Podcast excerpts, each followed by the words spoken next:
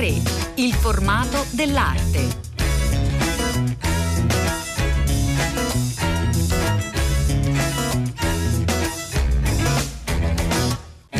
Buongiorno, a tutte le ascoltatrici e tutti gli ascoltatori. Siamo particolarmente felici di poter festeggiare un grande artista italiano, un artista come Giulio Paolini, che molti eh, di voi conosceranno senz'altro, che tra l'altro compie 80 anni e dunque viene festeggiato al Castello di Rivoli con una poderosa personale che consente di entrare dentro l'opera il pensiero eh, di, del grande artista eh, dell'arte povera Giulio Paolini, noi iniziamo a raccontare eh, l'artista e questa nuova mostra che si chiama Les chefs-d'œuvre inconnus ed è possibile visitare fino al 31 eh, gennaio. Iniziamo a raccontarla con Marcella Beccaria che ha curato l'esposizione a stretto contatto con Giulio Paolini, vero? Buongiorno Marcella Beccaria.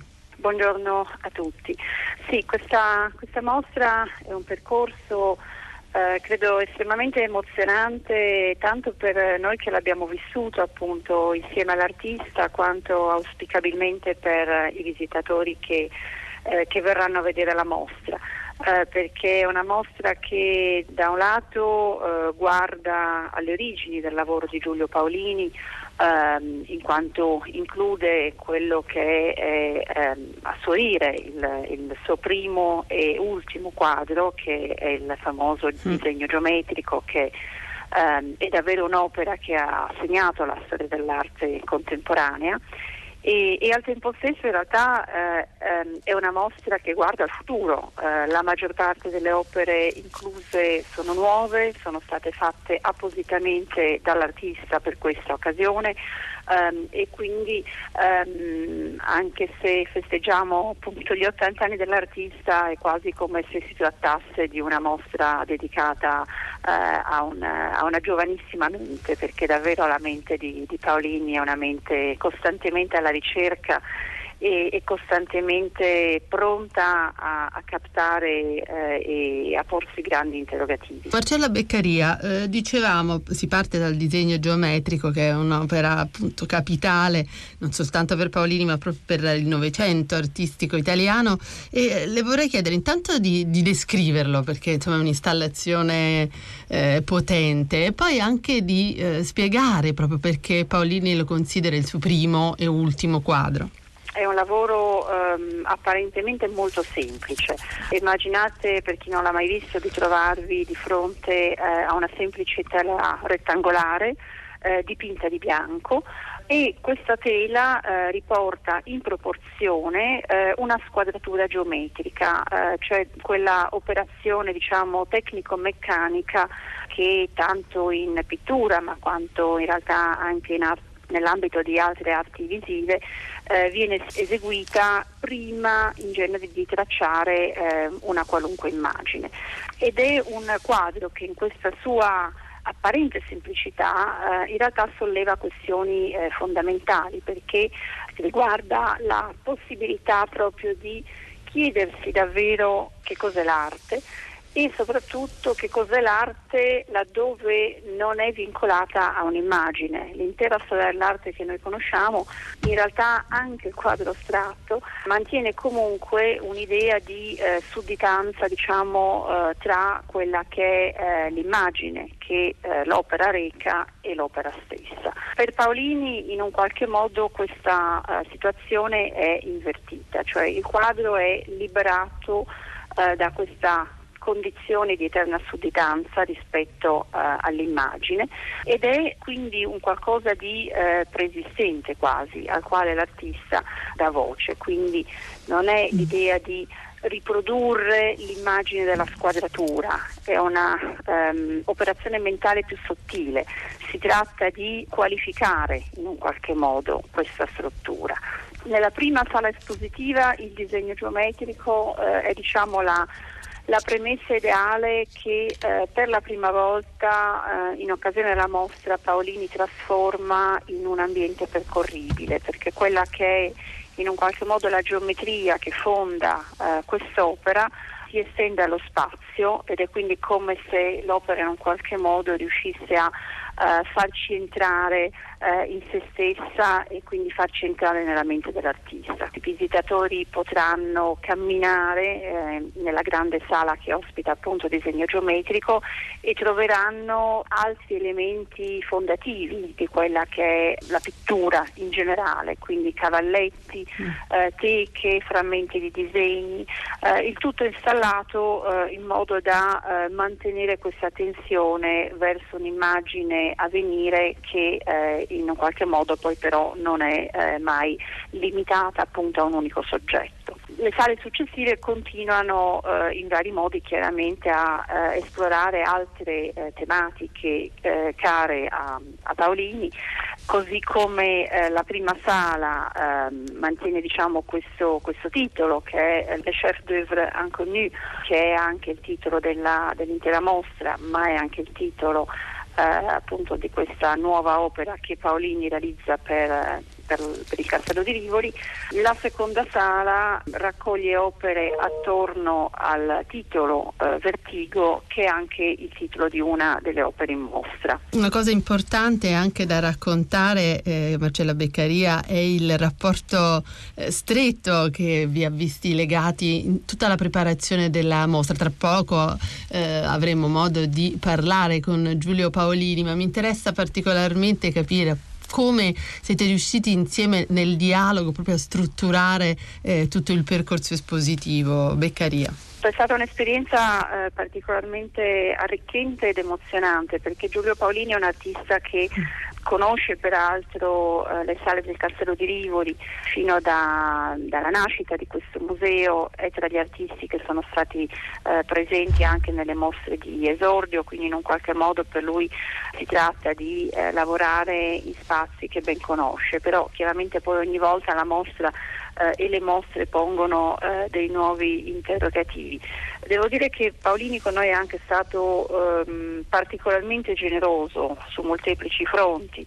Uh, uno chiaramente è quello intellettuale perché come dicevo um, il, il, desiderio in un qualche modo di um, dare veramente anche una visione del suo lavoro che eh, non reiterasse mostre precedenti, è evidente dalla presenza di moltissime opere nuove, come dicevo, tra l'altro ce ne sono alcune che includono delle rare concessioni diciamo, all'autobiografia. Sì. Cito ad esempio un lavoro che si chiama eh, Omega 1948-2018 che include un orologio da polso eh, che Paolini ha ricevuto nel giorno della sua prima comunione e che lo ha, ha accompagnato per decenni e nel momento in cui ha smesso di funzionare l'artista ha cominciato poi a pensare eventualmente di farne un lavoro e per questa mostra ha deciso eh, finalmente appunto di, di, realizzarlo. Quindi è stato anche per me eh, particolarmente avvincente come dire,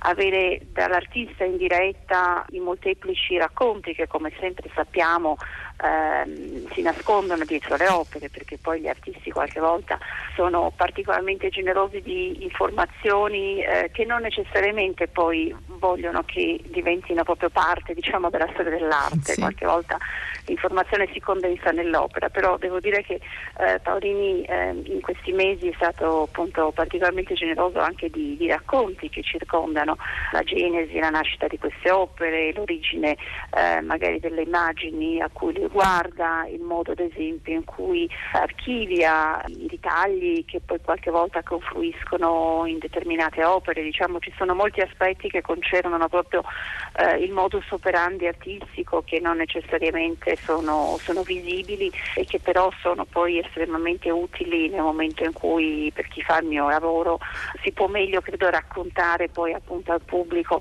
eh, anche appunto una, una visione ulteriore rispetto a quanto l'artista sta facendo. Arriviamo poi all'ultima parte della mostra Fine senza fine, eh, Marcella Beccaria.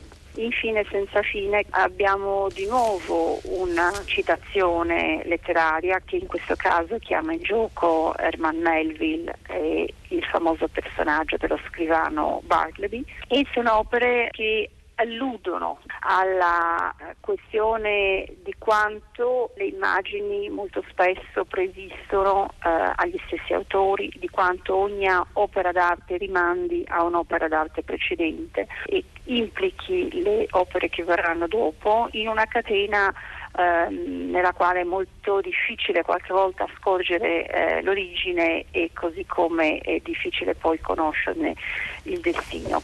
È una mostra importante, tra pochi minuti ascolteremo le parole di Giulio Paolini che ci racconterà naturalmente la sua prospettiva su, su questa mostra e non soltanto e noi intanto ringraziamo moltissimo Marcella Beccaria per essere stata con noi. Grazie a voi, buona giornata.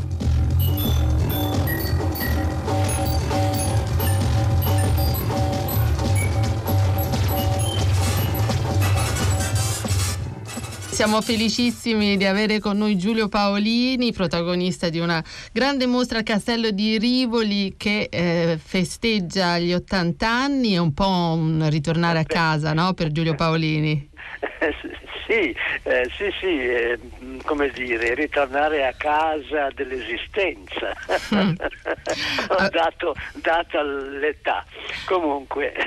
eh, ed è possibile in mostra, insomma, ripercorrere delle tappe cruciali del lavoro di Giulio certo. Paolini, non soltanto a partire dal disegno geometrico che grazie, dicevamo. Grazie. È, è, la, è, il primo e ultimo quadro, mio ultimo quadro, dice Giulio Paolini. Sì, io ebbi la, dire, il vezzo di chiamarlo così perché qualche elemento a giustificazione di questa dichiarazione così apodittica c'è e se vuole glielo, glielo rinnovo eh, brevemente. Eh certo. Mm, eh, no, insomma, perché quel quadro che io feci a 19 anni e, e tre quarti.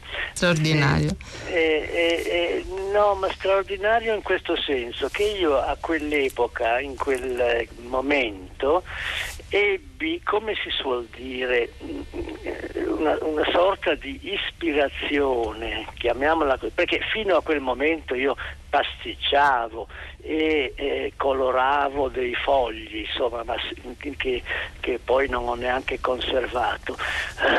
ma da quel momento ebbi una sorta di ispirazione, per meglio dire di commozione, di fronte a, a, alla tela bianca che mi ero procurato, perché ebbi come la sensazione non di dover fare un quadro, eh, difatti non lo feci, feci la squadratura che, che, è la premessa del quadro, ma ebbi la sensazione di dovermi consegnare a questa dimensione altra che è l'arte, quindi una, una specie di affidamento, come si suol dire eh, quando si, si, dice prendere i voti, mm. ecco, eh, ebbi come il trasporto eh, Un'epifania proprio. Esatto, il trasporto mentale e, e, e dell'anima che, che, questo valesse la pena di continuare a esistere. Insomma,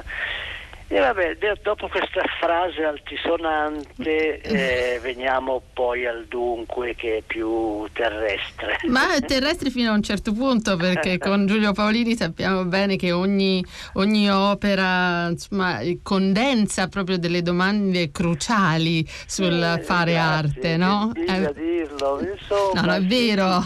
Sì, io devo dire che questi voti che presi all'epoca ancora, seppure un po' stancamente, eh, li conservo e li, e li osservo.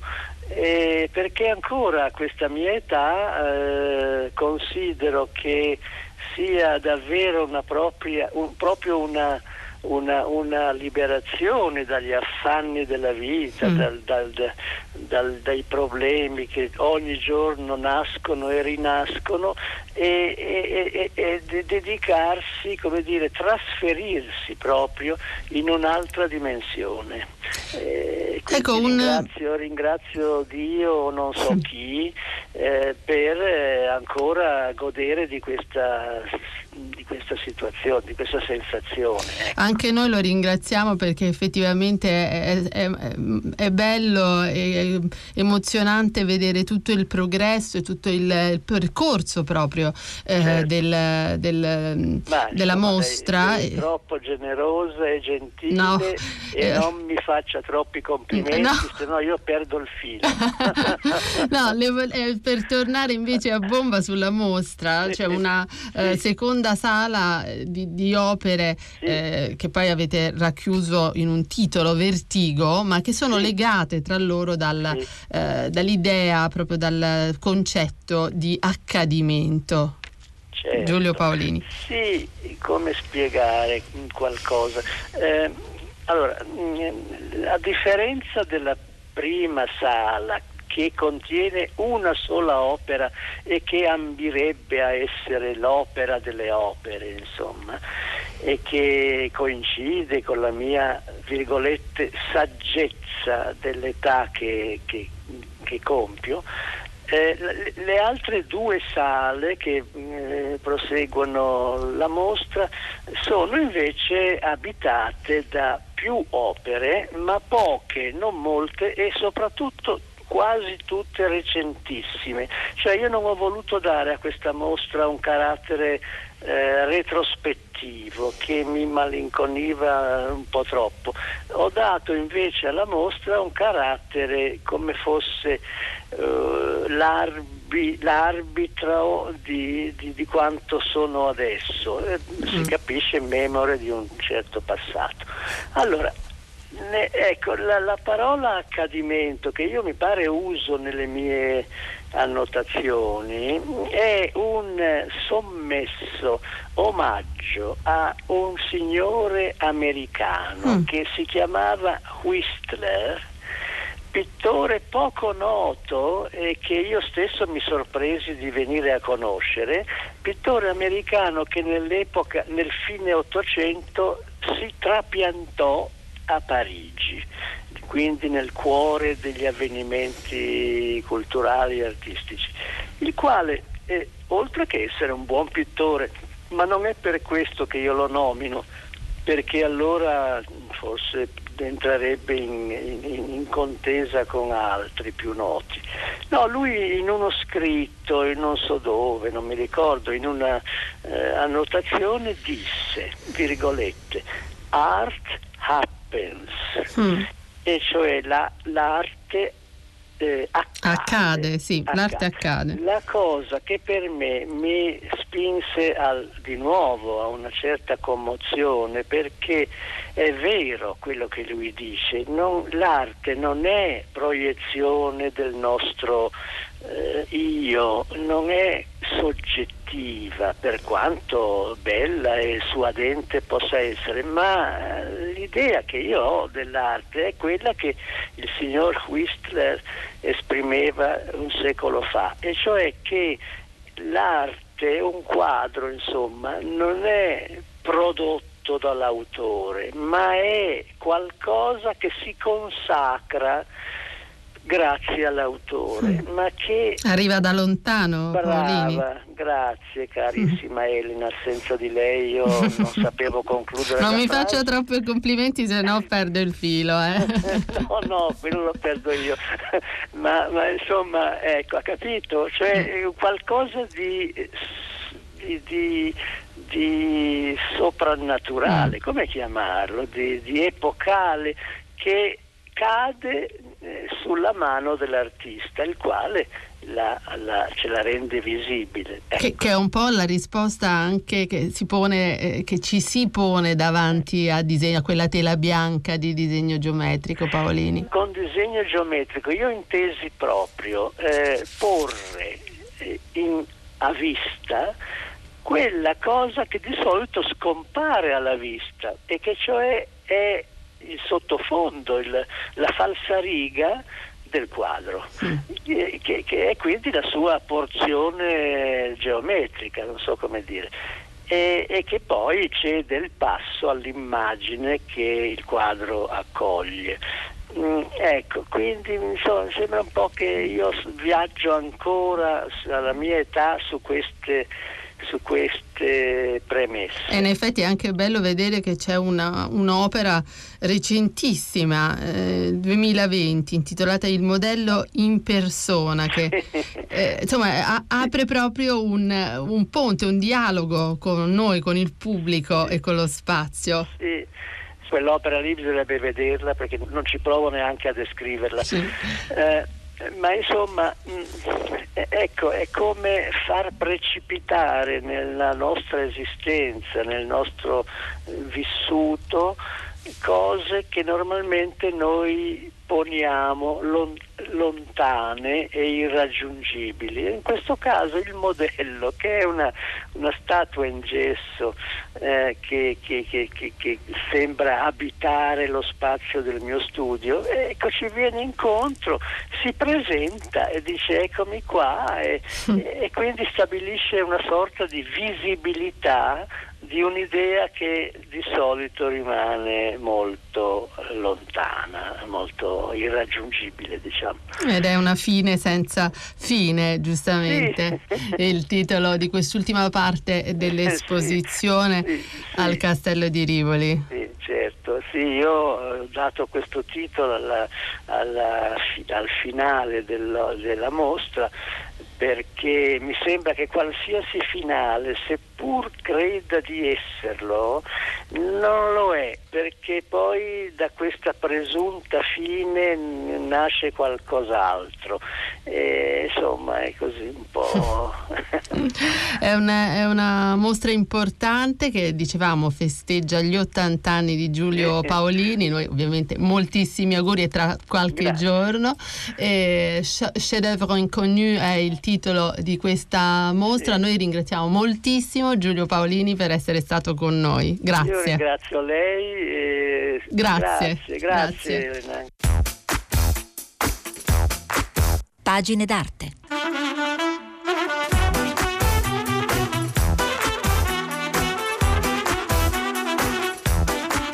La nostra ospite del giorno per raccontare il libro eh, che illumina un aspetto del mondo dell'arte ogni settimana è Lauretta Colonnelli. Buongiorno, benvenuta. Buongiorno, buongiorno a tutti.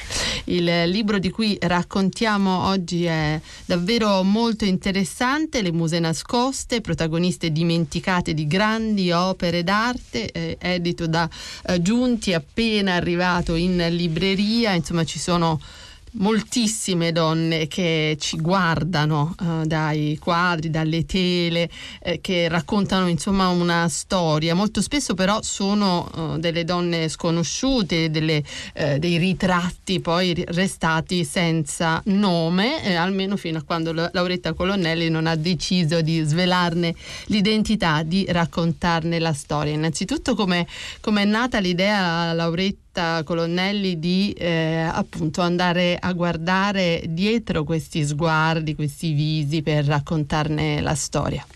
È nata proprio anche l'idea del libro da, da, dalla, da, un particolare, perché io sono molto curiosa, quando guardo i quadri spesso sono attratta da particolari che, che magari agli occhi degli storici dell'arte sono insignificanti e, e, per me che invece sono una, una, battitrice libera più significativi. E questo libro è nato proprio da, da, da un collarino nero che eh, copre il collo di Marguerite. Marguerite era la figlia di Henri Matisse e ehm, esiste un, un, ritratto di lei fatto da Matisse eh, quando eh, questa bambina aveva 12-13 anni. Molto bello, tra l'altro, è riprodotto è nel libro. Sì. Perché ehm, Matisse eh, lo lo disegnò, lo dipinse ehm, guardando eh, i suoi due figli maschi mm. che, ehm, piccoli che disegnavano sui quaderni di scuola e guardando come disegnavano, cioè guardando queste manine che, che, che facevano i disegni come fanno i bambini, cioè senza mai staccare la matita del foglio, cioè fa, disegnando con una linea eh, continua senza, senza interromperla. E lui rimase, rimase, colpito da questa cosa e pensò di cominciare a disegnare così, provare a disegnare come disegnavano i bambini, naturalmente con dietro tutta l'esperienza che mm. già aveva e inventò questa linea che poi diciamo che questo ritratto cambiò il modo di dipingere di Matisse perché inventò con questo ritratto la sua famosa linea ondeggiante, meravigliosa che secondo lui doveva dare a chi guardava le sue opere un senso di serenità, di tranquillità. Lui voleva con l'arte placare gli animi, non, non eccitarli o, o, disturbarli o, o turbarli come, come, altri pittori invece si proponevano. Quindi io eh, guardando il collegio poi mi ero accorta che in, nei ritratti successivi che Henri Matisse fece a Margherita perché la, la dipinse fino a quando, ebbe, quando, lei non ebbe vent'anni e poi si sposò andò a vivere da un'altra parte. E io avevo notato che quindi il collarino eh, c'era sempre in questi ritratti e c'era addirittura nelle fotografie che ci sono rimaste di, Mar- di Margherita ormai anziana negli anni 40-50. Questa cosa mi aveva molto incuriosito, sono andata a cercare e avevo visto che gli storici dell'arte dicevano che era un, un riferimento all'Olimpiade di Manet, ma mm. in realtà ha un, ha un altro, un altro, aspetto questo collarino perché eh, su, su, Margherite sembra una, un fazzoletto, e molto spesso sembra una, una, un fazzoletto sì. ripiegato più volte e messo intorno alla gola come a proteggere un mal di gola, mentre l'Olimpiadi Manea è un nastrino molto civettuolo, molto malizioso, no? con eh, un nastrino di velluto come portavano le cocotte all'epoca. Quindi mh, mm, eh, sono andata a cercare la storia e ho scoperto che questa fascia nera al collo di Margherita nascondeva una profonda ferita che gli era, gli era, stata fatta sette anni prima perché aveva avuto la difterite, quindi rischiava di morire soffocata e eh, d'emergenza il, il, il medico eh, chiamato eh, tagliò la gola di Margherita mentre sul tavolo della mm. cucina addirittura con un coltello eh, mentre il padre la teneva ferma. Questa malattia tra l'altro rese Margherita molto fragile e quindi non poteva andare a scuola e rimase a studiare a casa e stava sempre vicinissima al padre, gli macinava i colori, insomma era, era molto, molto vicina, molto intima. Eh, questo esame, questa ricerca sulle muse nascoste non poteva naturalmente mancare eh, Balthus con le sue eh, molte modelle misteriose. Lauretta sì, Colonnelli. Le, le, le modelle bambine eh, di cui io eh, ne racconto una perché, eh, perché mm, è, la più, è, la più, vicina a noi italiani, insomma, eh, perché lui ha usato modelle bambine eh, francesi, svizzere, un po' di, tutti, di tutte le nazionalità. E questa bambina era invece a Villa Medici quando lui era direttore di Villa Medici, era la figlia di una, di una di una persona che era impiegata lì. E quindi lei stessa ha raccontato anni fa in una registrazione queste sedute con Baltisse, quindi raccontava come lei attraversava il giardino di Villa Medici in bicicletta, andava nello studio di Baltisse, racconta questo studio con, con la luce che entrava dalla finestra, questo, questo silenzio che c'era nello studio e, e Baltisse che fumava in continuazione e eh, senza staccare mai la, la, la, sigaretta dalle labbra. Quindi quando la sigaretta era finita, se Baltisse finiva lì il disegno era riuscito, se no se ne accendeva un'altra e continuava. Questa bambina racconta come lei fosse incantata da questo personaggio che era una specie di nonno che mentre, mentre disegnava eh, raccontava delle fiabe, raccontava, parlava in inglese in modo che così lei potesse imparare l'inglese e mm, lei si sente molto orgogliosa di essere stata ritratta da, da Balgius perché eh, in qualche modo si sente resa immortale da questo, dall'artista e nello stesso tempo però le dà molto fastidio quando va alle mostre e sente lei e le altre i giudizi che danno appunto su Baltisse come di un, di un pedofilo eh, e quindi insomma è importante questa, questa Assolutamente. vivente. Sono molte molte le testimonianze interessantissime di questo libro che spazia poi nei secoli quindi insomma non è soltanto nel Novecento ma ho trovato anche particolarmente interessante il capitolo dedicato alla moglie di Cézanne che eh, Hortense Fiquet, che in, in effetti eh, è stata eh, insomma, da, di, di, una pazienza titanica infinita con il suo marito, Lauretta Colonnelli. Sì. Eh, lei ha detto la pazienza, è la parola, la parola più giusta perché pensi che eh, Cézanne eh, la, faceva, la, faceva, mettere in posa e lei non poteva muovere neanche un sopracciglio, non poteva, e per ore e ore e ore. E, e le diceva tu devi essere una mela, eh, devi stare come una sì. mela, si muove una mela? No, quindi devi fare... Si sa anche di questi tempi di posa per i ritratti assolutamente infiniti. Non vogliamo immaginare Hortense che ci fa piacere quindi ricordare in modo particolare, ma sono moltissime le donne che si scoprono e naturalmente anche la storia eh, raccontata nel quadro è quella dell'artista ed è un libro eh, prezioso e interessante. Grazie a Lauretta Colonnelli per essere stata con noi e avercelo raccontato. Dunque le muse nascoste, protagoniste dimenticate di grandi opere d'arte, giunti, edizioni. Grazie ancora. Grazie a voi.